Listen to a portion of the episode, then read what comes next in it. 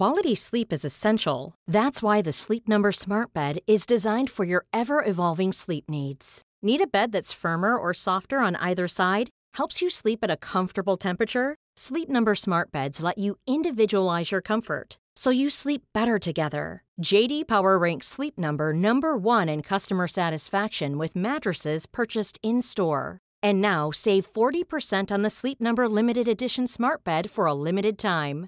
For JD Power 2023 award information, visit jdpower.com/awards. Only at Sleep Number stores or sleepnumber.com. There's never been a faster or easier way to start your weight loss journey than with PlushCare. PlushCare accepts most insurance plans and gives you online access to board-certified physicians who can prescribe FDA-approved weight loss medications like Wegovy and Zepbound for those who qualify. Take charge of your health and speak with a board-certified physician about a weight loss plan that's right for you.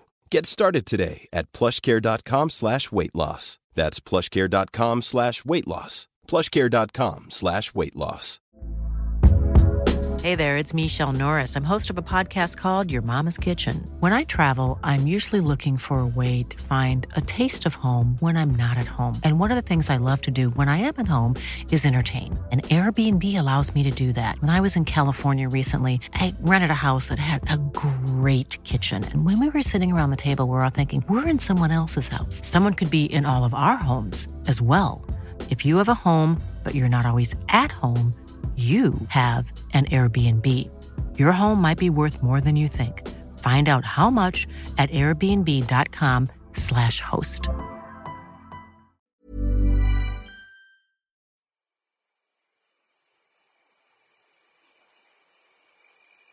Hi, I'm Megan Gilger, and welcome to the Friday Meditation. Here we are, another Friday, and it is actually the Friday before the first day of spring, which is kind of crazy. I feel winter, particularly January, was so long. And now here we are. It's spring almost, and just a matter of a few days.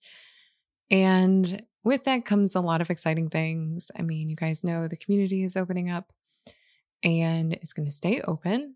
So you can check that out if you want to have more of these Friday meditations with proper journal prompts. If you're really wanting to get into journaling, it's a really great way to do it. Uh, we have lots of great options for you to join the community as well as find a group of people who is really lovely.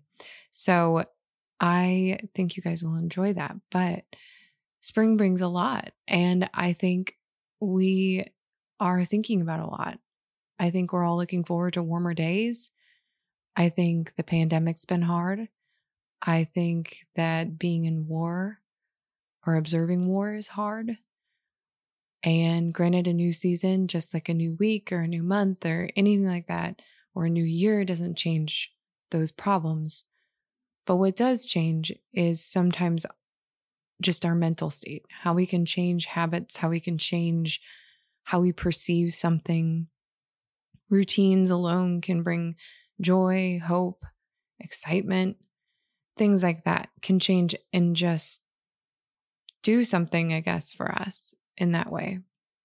So I think, though, when we start looking at new seasons, sometimes, especially with spring, we kind of forget that spring is a very it's a time of beginning it's everything's reemerging everything's coming to life and it doesn't happen overnight it takes a lot of work and i think that's a great reminder that good things come with a lot of work they take consistent patience and waiting and one step in front of the other and sometimes even steps backwards change doesn't happen by scrolling through our phones. Change doesn't happen in these ways. It takes a lot of silent work that we don't see or that isn't pretty. And I think spring is our perfect opportunity to understand that. And I really hope that you take this season as we move forward, not just to feel hope, but to observe how tiny changes take so much work. How a bulb has sat underground for since the fall and just now is going to pop up. It sat frozen more or less dead, but not, and now is emerging to bring us something beautiful. That's pretty amazing to think about.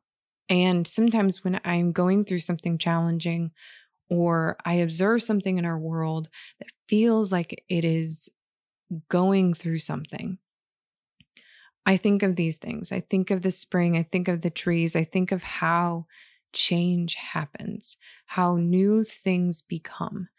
And it gives me a little bit of a grounding sense that we live in the cyclical cycle of things. And, you know, we can either learn from that, we can observe that, we can, there's so many ways to look at it. So, it's kind of what I'm talking about today, but it's a little bit more about how when we're beginning things, there's a tenderness to it, there's a softness, a need for attention, a need for patience, a need for grace.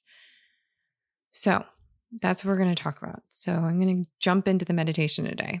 It's called The Tenderness of Beginning. I love the depth and silence of winter the way the night calls us to bed early after a busy warm season. I love how the earth hushes herself beneath the darkness and falling snow. Even deeply live in gratitude for the way winter challenges us with how long daily tasks take to do or the way it demands us to do the deep work on ourselves.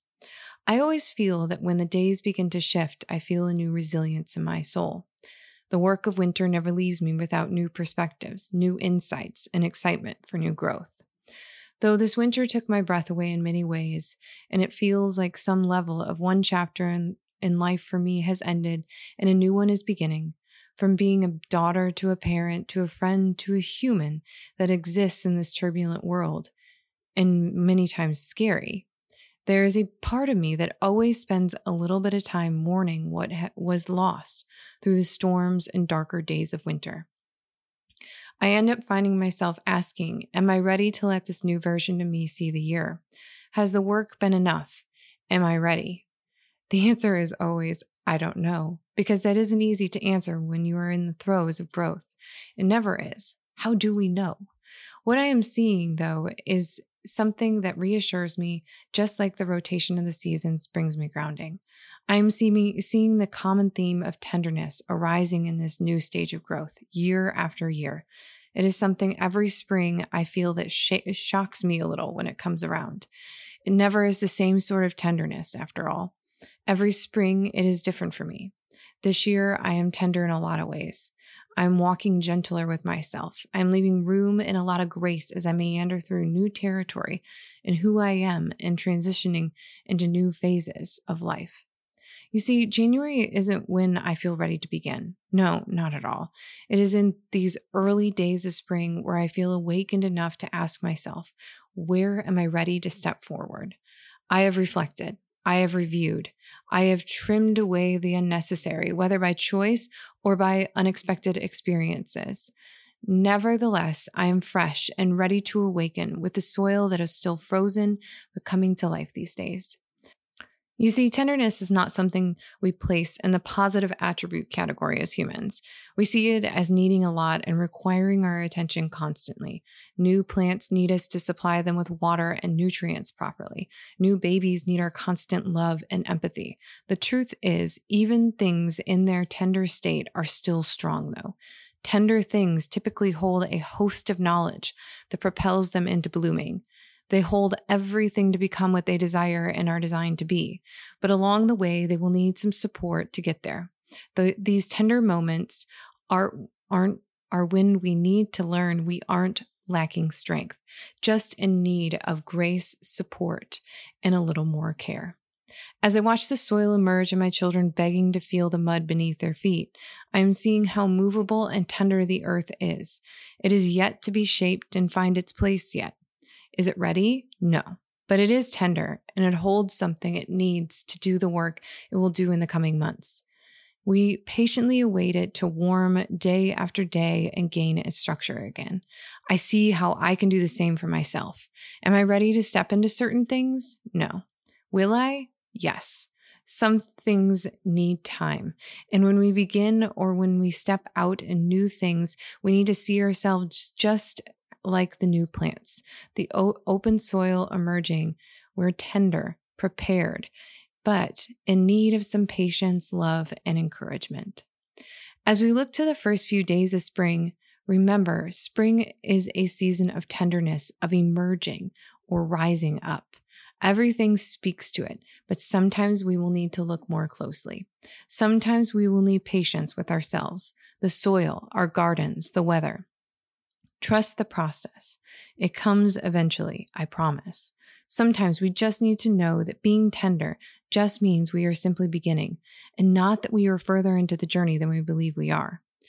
While I wait for myself in spring, I watch the sun and the warmth it brings, and I practice the patience we need in order for things to come in their perfect timing, because they always do, if we simply prepare and bring patience to the experience.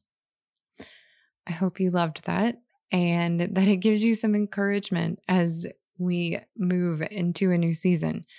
I think sometimes we're so ready to push into something new that we forget that it's a process in order to do it. And I really challenge you this next few months, really, to focus on what it is to emerge, to be tender, to grow, to change, to go through a process because it isn't overnight.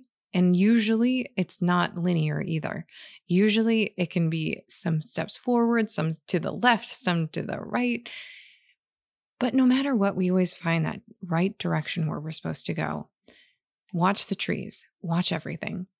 It will tell you some very fascinating things about what it is to grow and to change. Okay? Until then, my friends, I'll see you out there.